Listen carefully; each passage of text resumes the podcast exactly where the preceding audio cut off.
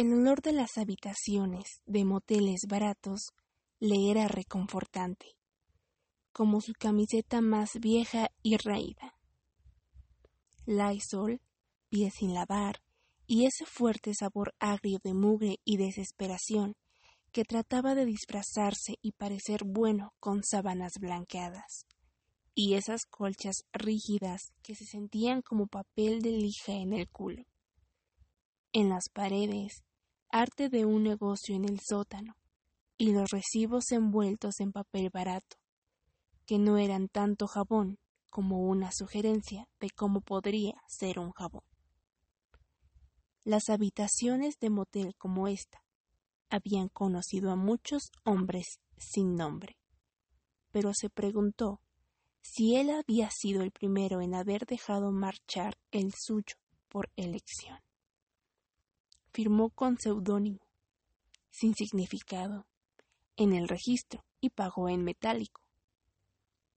Podía permitirse alojarse en sitios más agradables, pero eso significaría acarrear la impresionante colección de identificaciones falsas, y no las usaba, a no ser que fuera absolutamente necesario. Cada una, cuando se usaba, dejaba la sombra de una huella en las cambiantes dunas de su existencia, la cual prefería mantener pristina y poco interesante.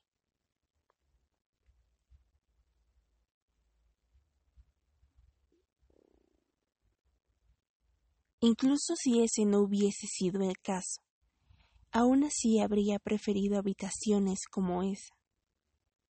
Encajaban a su alrededor, cómodamente, con la sensación confortante de la seguridad del anonimato.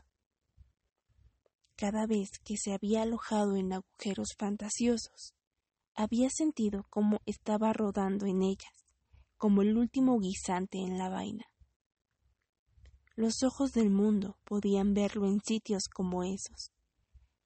En los sitios como ese, podía flotar alrededor, sin dejar ningún rastro, y los ojos del mundo mirarían a otra parte.